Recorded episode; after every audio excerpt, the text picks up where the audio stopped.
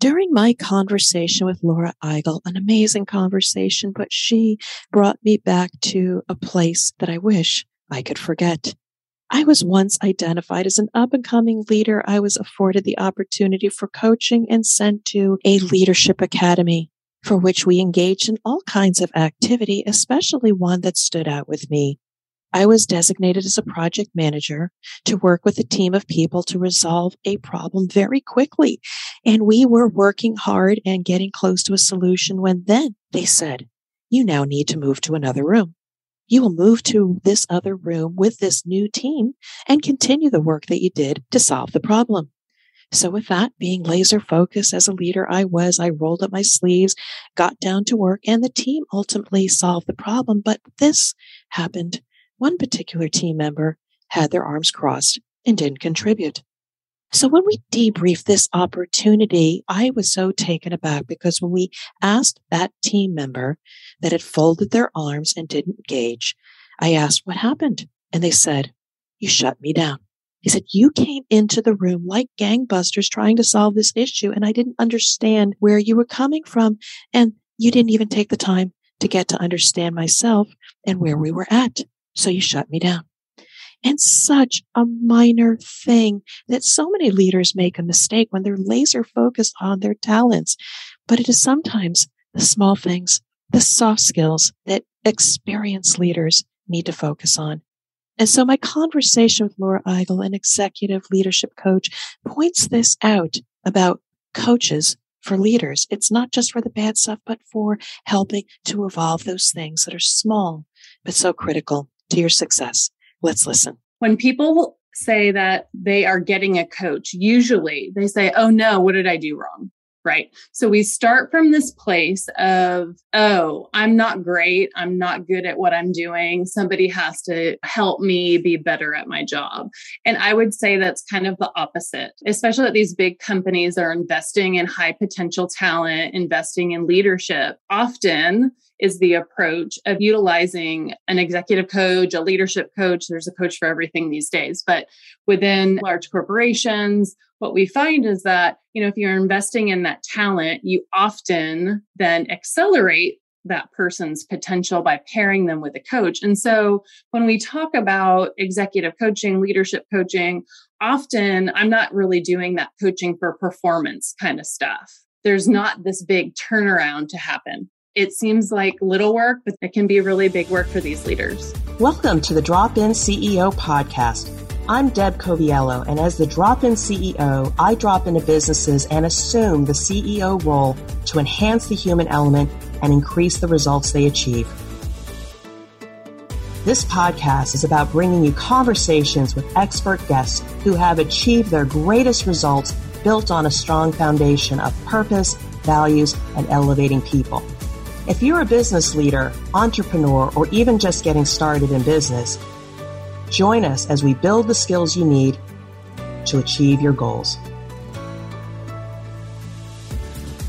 Hello, I am Deb Coviello, founder of the Drop In CEO, and I want to thank you again for joining us on another episode of the podcast. And if this is your first time here, thank you again for finding us and joining us for an amazing conversation.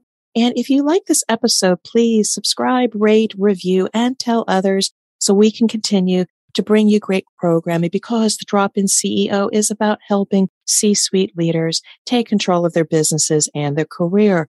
And so today I am honored to share the mic with my fantastic guest. Laura Eigel, PhD, is the founder of the Catch Group, an executive coaching practice and consultancy specializing in individual and organizational solutions to advance key talent within organizations. The Catch Group believes that more diversity and authenticity are needed in the top jobs at organizations. And the Catch Group's values first coaching framework focuses on leading with values to create inclusive cultures through authentic leadership.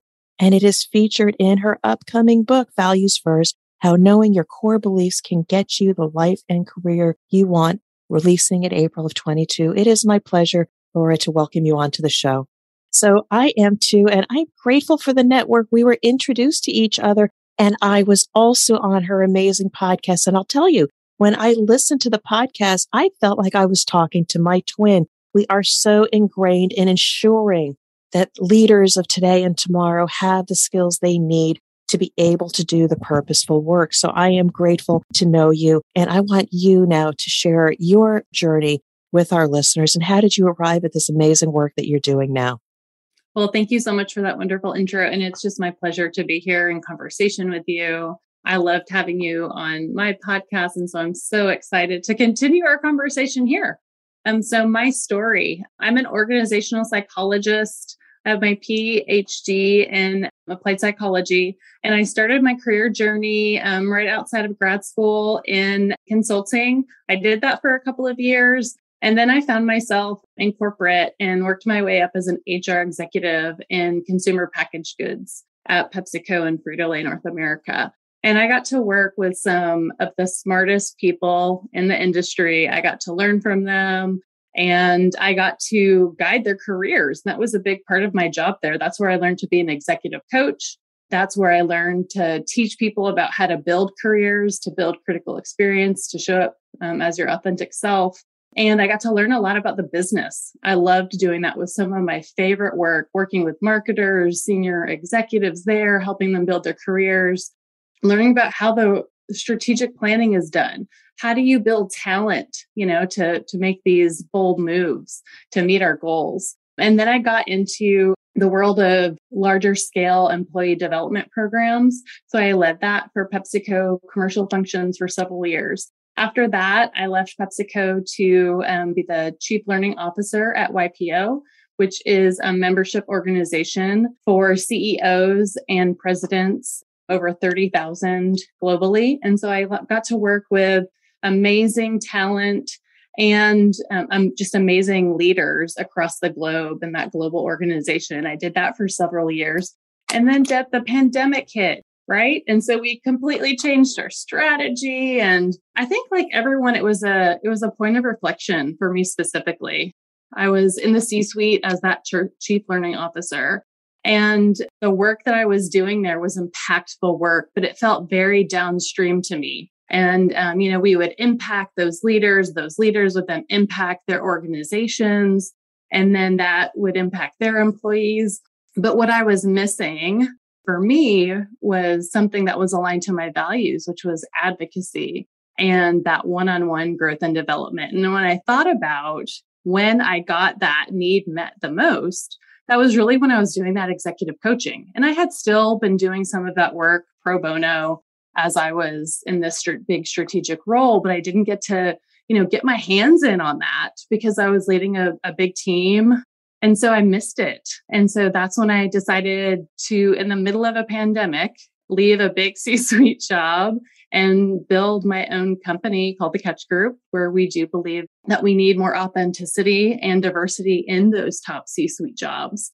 And that's, that's my mission is to develop and continue to build leaders to show up as their authentic selves because what we model is the culture that we build. And I, I, think there's a lot of that missing. I think we've seen a lot of great leadership through the pandemic, and we've seen a lot of companies and leaders falter. And so I am uh, excited to now kind of be in this new space as an entrepreneur, building my business, and just really align to this mission and vision.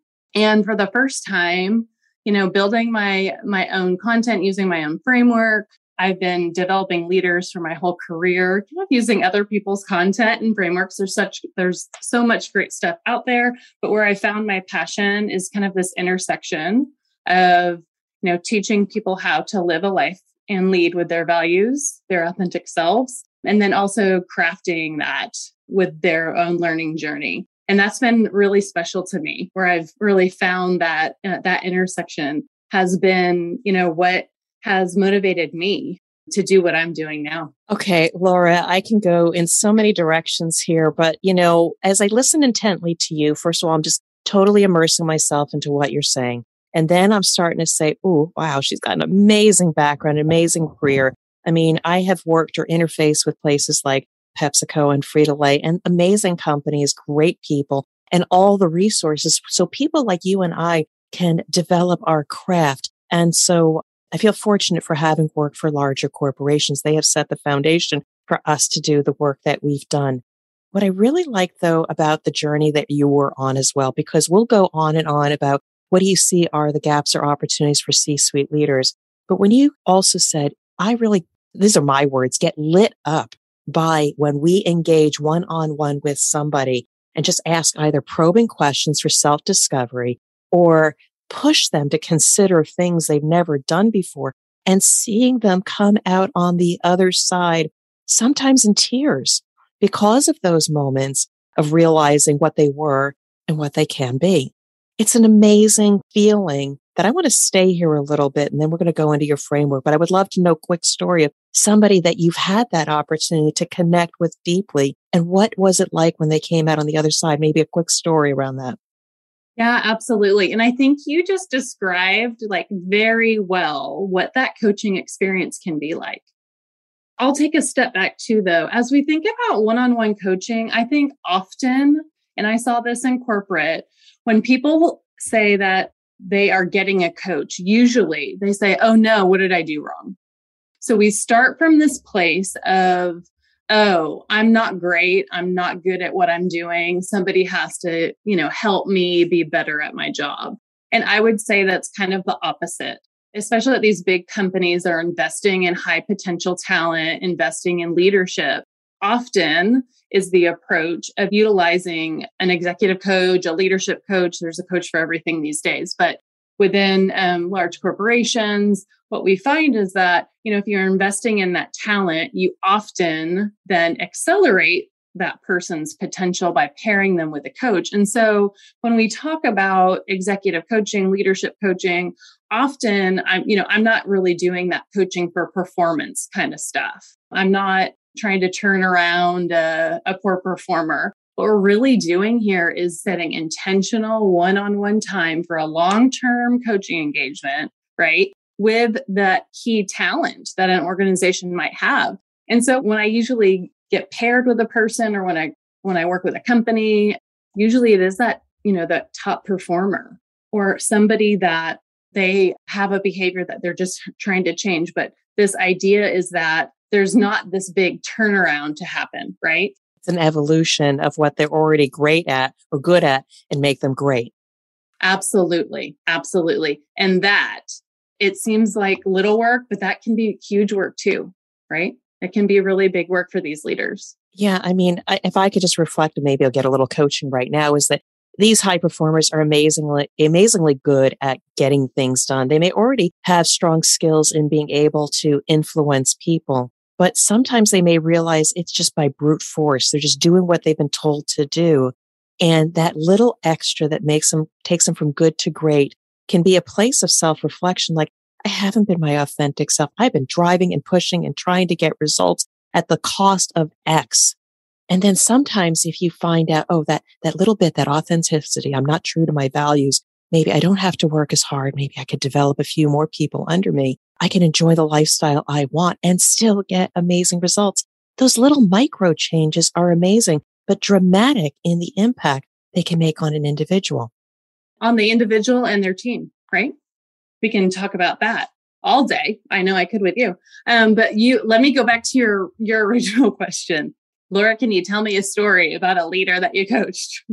I'll tell you about, um, and I highlight this story in in the book, uh, Values First but I was coaching an executive named Mackenzie and Mackenzie was a already a high performer. She reached out to me because she was thinking about her current job and what she needed to do to be successful. You know, usually this starts with, "Hey, I got some feedback."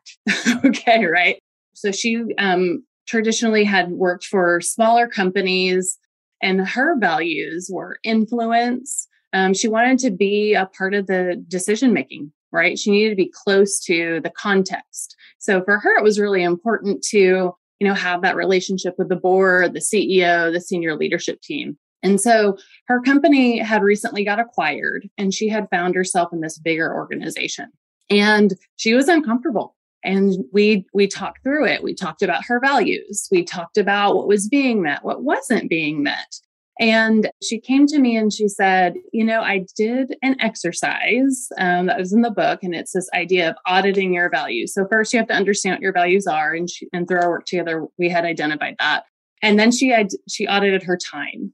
And she realized that her time, because she was in this bigger corporation now, her time that she was spending, she was spending time on all of these cross functional different calls. She was in this, you know, strategic role for building long term strategy. And she found herself now many layers deep into the organization and not super close to the, the decision makers now. And it felt like the influence was lost. So she would be on these calls, Deb, and she would wait for her turn to speak. And finally, within five minutes left, she finally got her airtime, right?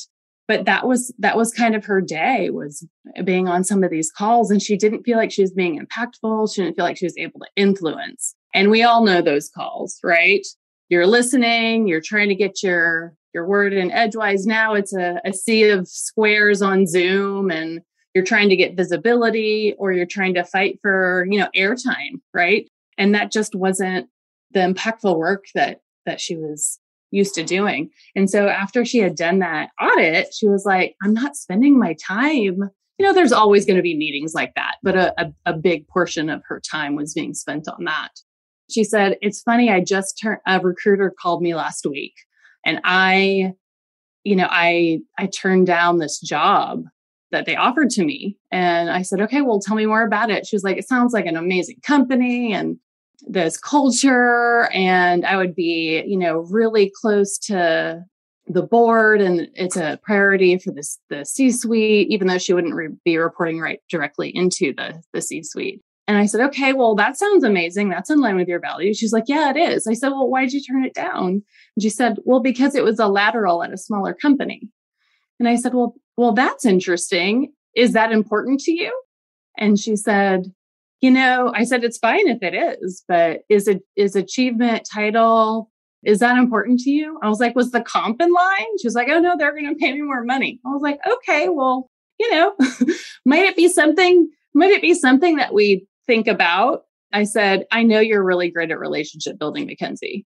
I bet you could, if you wanted to, you could probably reach back out to the recruiter, couldn't you? She was like, oh, of course. Like I, I have a relationship with them now. I've been talking to them for a couple of weeks. And so she said, I'm going to think about it before I do. I'm going to think, I'm going to take the weekend. I said, yeah, just take the weekend. No harm, no foul, right? What's the worst that could happen? So she decided to call the recruiter back the next day or the, the following Monday. And they were ecstatic to hear from her. They talked a bit more. They scoped out the job a bit more for her. They actually increased the comp, I think. And she decided to take that opportunity because she knew that she would get the opportunity to lead in the places that she needed to that were aligned to her values. And that was something that she wasn't she wasn't looking for a career change. She she wanted at the time to have this critical experience at this job, but at the at the end of the day, she knew that she was going to be happier somewhere else.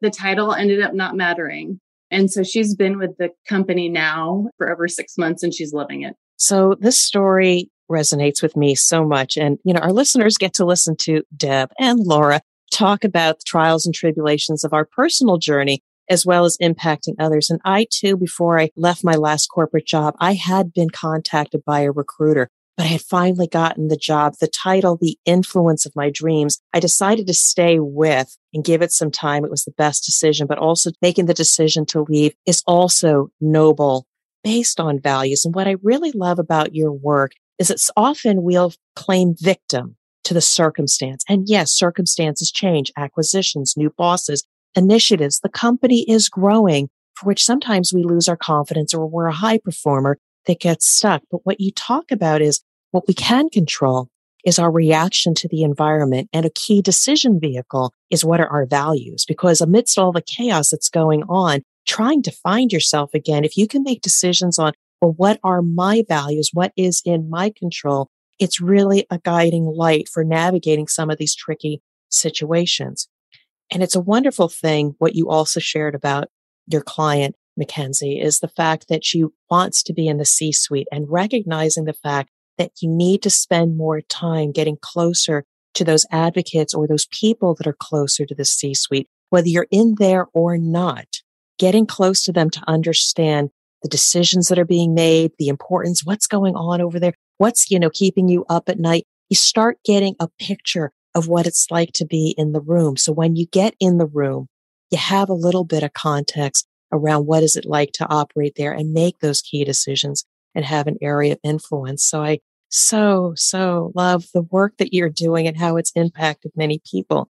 But now let's get into the framework, the framework of your book. And I, it made me smile too, because I too have a lot of experience and I created the CEO's compass. It is a framework with eight compass points for which I've seen organizations thrive and potentially fail when they get off track. So tell us more a little bit about your work and the key, key talking points within it, because I want people to get excited and reach out to your book. It's coming out in April of 2022.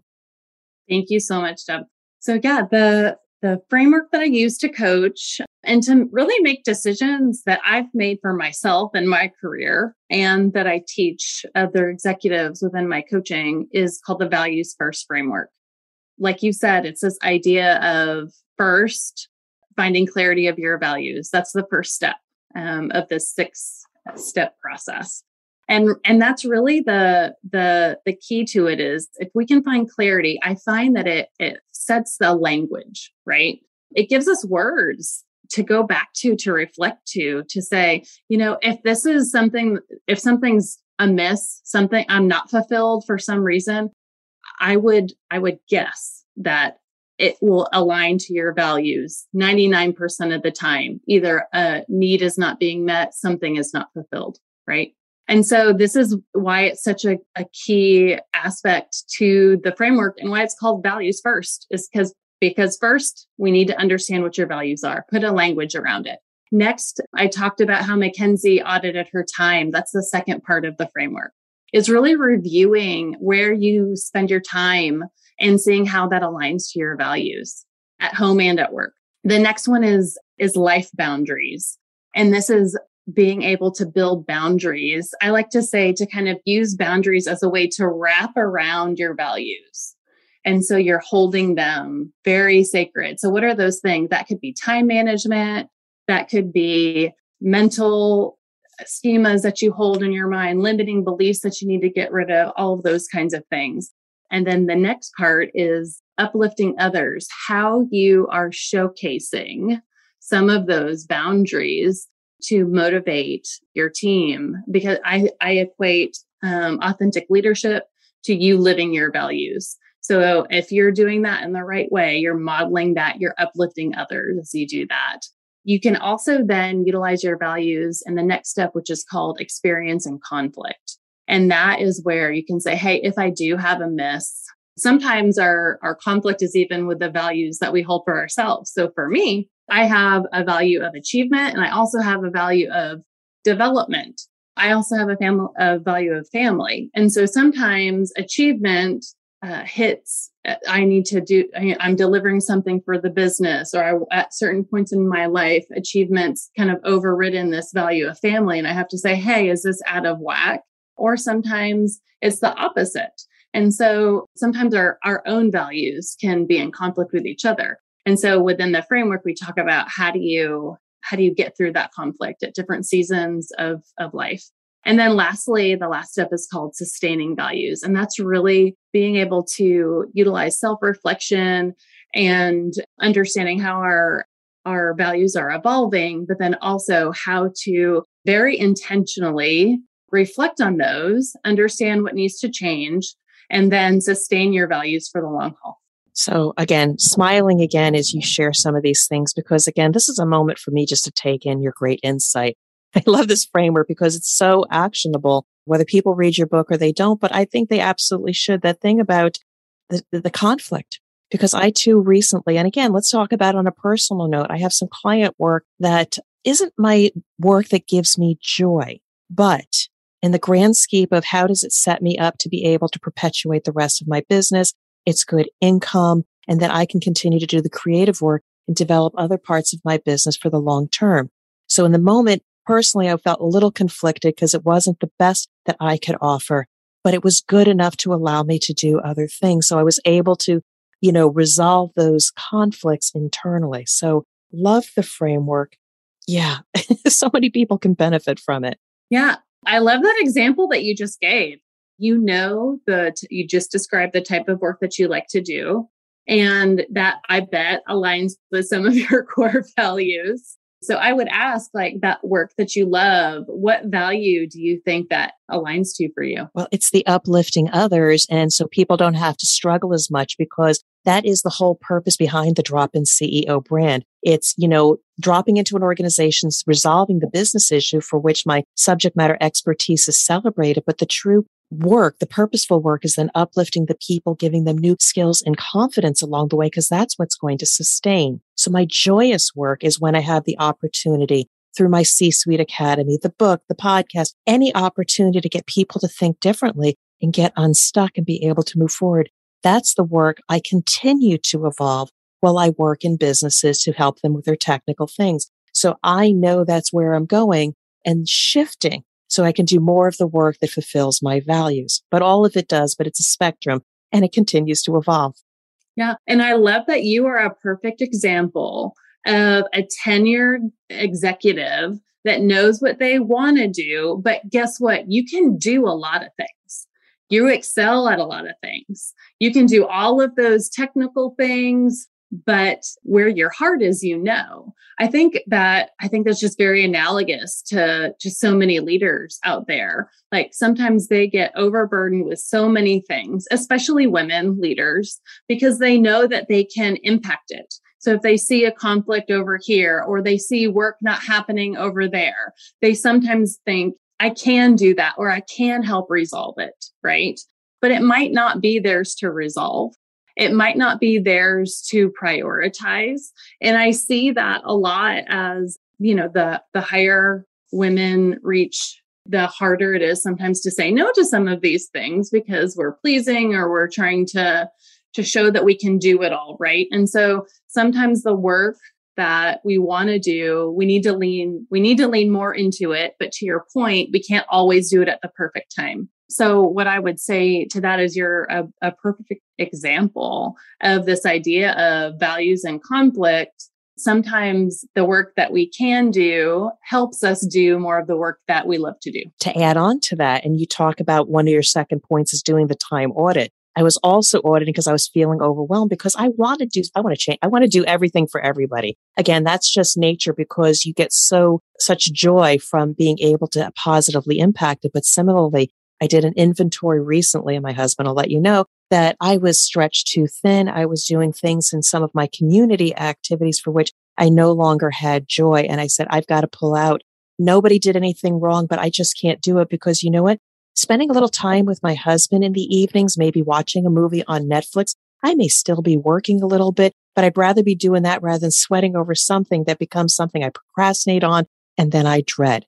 I yes. still work hard 12, 14 hours a day most days, but now I love the work that I'm doing and I'm seeing the impact. And it's based on your work of doing that time inventory. That's so powerful.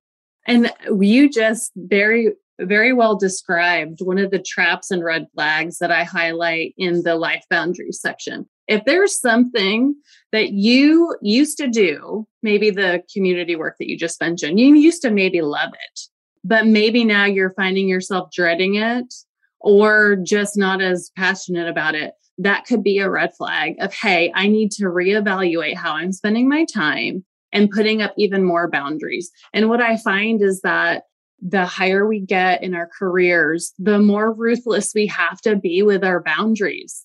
We have to because there's so many things that can come come in and take the, that time away. And so that feeling, right? That feeling of oh, I wish I didn't have to do this thing anymore. That's the feeling that I, I want people to pay attention to. That's huge. It's really, really huge. That's one of the reasons why I did separate from my last job. It wasn't feeling good anymore. There was nothing I could do to calm down and relax. It just got overwhelming. But enough about me. I want to come back to you because I also want to bring this to a personal note. So kudos to you for writing a book. Can't wait to read it. But also, what's important is for you just to share a little bit about yourself personally. Why did you write the book? And was there anything you learned about yourself in the process of putting that work out into the world?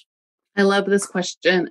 initially I wrote the book to scale it, to scale this methodology. I love that was something that I loved doing in my corporate work is to scale things to make the biggest impact. And I do that in a couple of ways now in addition just to make the content accessible. So I do that through my podcast You Belong in the C-suite because I talk about some of these topics. But I wanted to make even more of like the worksheets and the ideas and the stories because I can't work with everybody, right? I don't have enough time in the day. And then, you know, I'm not going to be able to teach everybody. And so I wanted to to be able to scale some of that thought leadership. So that was one of the reasons that I that I started this journey. Um, and it's funny the when I I was just talking to my book coach because I'm I'm a a, learn, a lifelong learner, and I know that for myself, I also need a coach. Right? I had one too to write yeah. my book. Mm-hmm. So through this process, I had a book coach um, named Lauren. She's amazing, and I remember this conversation really well. She was like, "Okay, what do you want this process to be like, and what do you not want it to be like?" And I told her, "I do not want to have this book to be about me. I only want it to be about the content and about other people's experience with it. And she was like, okay, all right, sure. And then, Deb, what did this book ended up being about? Of course, it is, it has uh, my career all in it. Of course it does. Because as I was writing it, I realized, you know, it, this is, this is, this process works because this is how I've led and how I've built my own career. Like, absolutely. Of course it is. So, of of course the book is going to have stories about me in it. And you, it probably has more stories about me than anybody else in it. So, so that's what I, I learn from example. And so I teach with examples, whether that's examples of people that I've coached or myself. And so throughout the book, it has stories about me in different points in my career when I was a consultant in graduate or in graduate school or, you know, early career versus later career, all the way into building the company. Because what you just said actually is one of the reasons why we write and put our content out in the world. And you talked about it early on is values and authenticity. Authenticity is about putting yourself out there because people relate and buy from other people. And you can put a framework, you could put this in a PowerPoint. Do A, B, C, X, Y, and Z. People that won't be memorable. But what they'll remember are the stories that you had to go through to say, oh, she knows what it's like. I've been her. She's been me. And then hear what you learned along the way. And they'll busily make note of, oh, if it worked for her, if it worked for her clients or people that she's worked with, it must work. And so it's really about building a connection and a relationship with the reader. And when they trust you, they'll go back and read through and use your worksheets to apply to their situation or call you in to help serve them in the capacity that they need you to. So amazing. I no, I, I completely agree. And it's funny because how was I going to write a, a book about showing up as your authentic self without being my authentic self? Of course I was. Of course. That was my naive, introverted mind thinking before I started writing the book. And as, uh, and as soon as I started actually writing it, you know, fingers to keyboard, the thing that poured out of it was, you know, the the lessons that I've learned ar- around my own career. And as an introvert, it is kind of terrifying that it's out there as well. But you know, these stories, you know, if you ask anybody that's ever reported to me in my career, I hope that they would say, "Oh my goodness, this this is Laura. This is how she led us. This is how she leads." And so I I know that the book is uh, truly a reflection of my authentic leadership. So I want to wish you congratulations in advance for putting yourself out there and wishing you success with the book. Laura's book, Values First, How Knowing Your Core Beliefs Can Get You the Life and Career You Want. So we're going to bring this to a close, Laura. Are there any last points or things that you want to share with our audience? Because I want them to connect with you and learn more about your work. I would love for, for folks to, to connect with me. So you can do that on LinkedIn you can go to my website, thecatchgroup.com, and then you can get more information at, about the book at thecatchgroup.com slash values first. And would love to connect with others and hope that, hope that they can gain just a little bit of insight to apply because all of this love the idea of, of people reading the book, but I'm most interested in people applying something so that they can live a more fulfilled life. So, this has been an amazing conversation for me, and I sincerely appreciate you coming on my podcast after having me on yours as well. There are so many people out there to help, and if I can also help the audience, dropinceo.com is my website. You'll find my resources, the book, The CEO's Compass, my blog, my podcast, my interview with Laura. Laura, it has been an honor to interview you and have the conversation with you. And I do wish you continued success. Thank you so much. Thank you, Deb. Thank you for listening to the Drop In CEO podcast. My new book, CEO's Compass, will change the way you think about leadership, navigate rapid transformation, and elevate the leaders of tomorrow. If you're feeling off track, the CEO's Compass assessment will guide you to peace of mind in days, not months. You can learn more about the CEO's Compass by visiting my website at dropinceo.com. Now go out and lead, inspire, and achieve your goals.